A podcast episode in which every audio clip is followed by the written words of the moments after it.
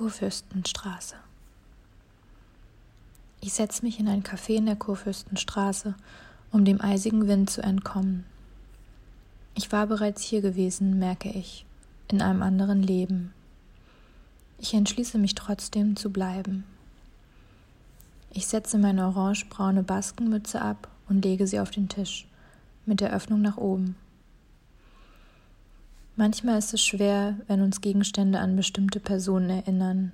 Wir müssen dann versuchen, ihnen neue Bedeutungen zuzuschreiben. Deswegen freue ich mich über meine neue Mütze, die mir mein Bruder geschenkt hat. Ich trinke Ingwer-Orangentee und esse ein Stück Schokokuchen. Im Hintergrund läuft Jazz, was mir erst nach einer ganzen Weile auffällt. Ein kleines Mädchen mit Glitzerschleife im Haar legt sich auf einen Beistelltisch. Wie war Weihnachten? fragt die asiatische Verkäuferin. Gut, sagt sie und grinst. Mein Kuchen ist aufgegessen und ich lese ein wenig. Am Nebentisch sitzt eine junge, dunkelblond gelockte Frau, die Musiknoten vor sich hat und mit dem Finger im Takt auf den Tisch tippt. Wie so oft mit fremden Menschen empfinde ich sofort eine Sympathie mit ihr und denke, wir könnten Freunde sein. Wie immer weiß ich, dass ich sie nicht ansprechen werde.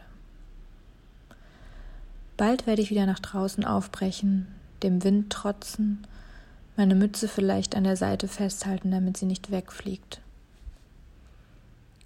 Du hast keine Kaffeebohne mehr im Bauch? fragt das Mädchen seine Mutter.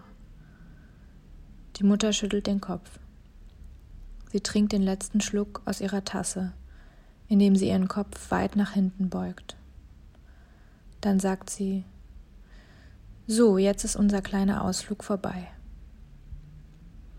Mit mir verlassen sie das Café und verschwinden dann im Hauseingang direkt nebenan.